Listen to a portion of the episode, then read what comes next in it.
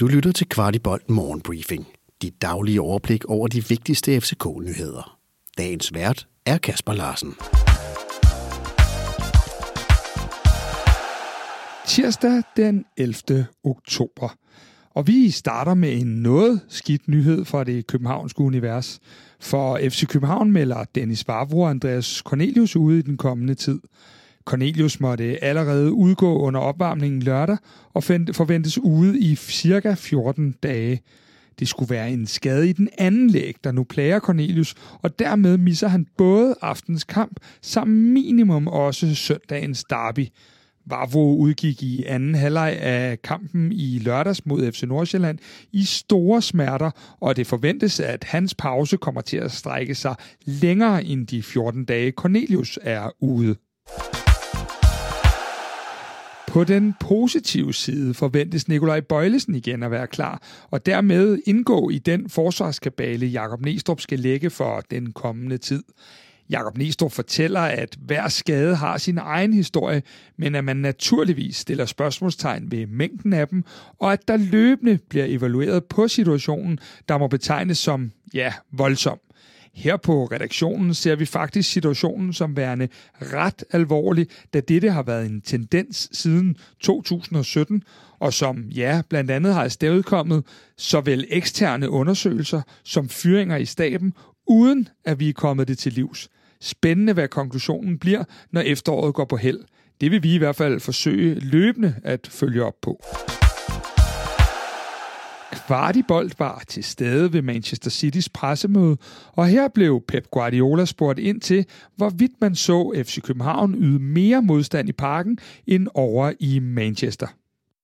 Yeah, they used to speak of itself. He has always had been difficult for many, many, many important teams, and I'm pretty sure the the players of Copenhagen have pride and if we play in Copenhagen after two months, our game at home will be different. But just one week later, still is there, and they have pride, and they will to perform better, and and it's going to happen. Will be completely different way, but at the same time, we have any, the opportunity to close our qualification for next stage, and we're going to try tomorrow.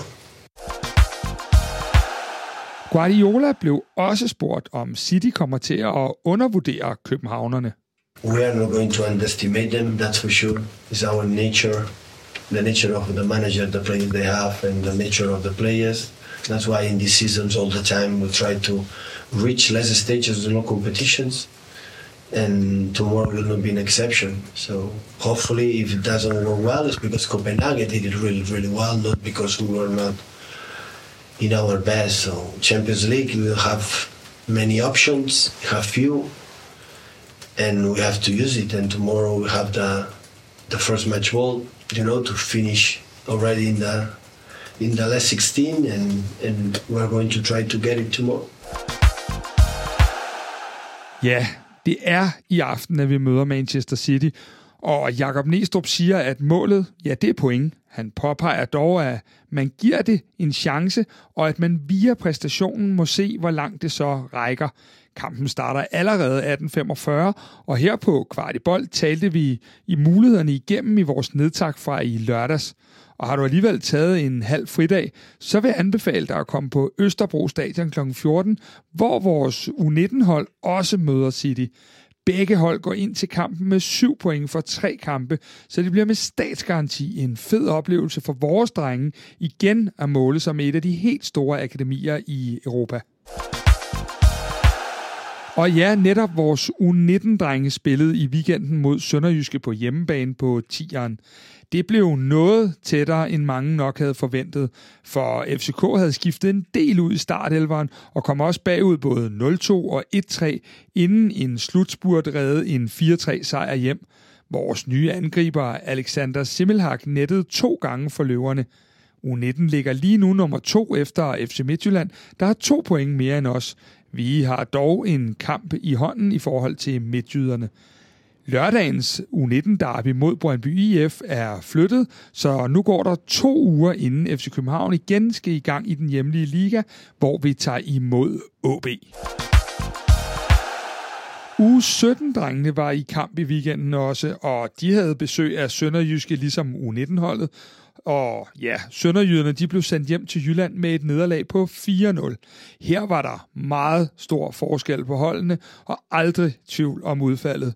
Igen fik vi mål for Oliver Højer, og i det hele taget var det fire forskellige mål- målscorere, der sørgede for, at U17-drengene stadig er ubesejret, og nu har 8 kampe, 24 point, og ja, plus 34 i målscorer.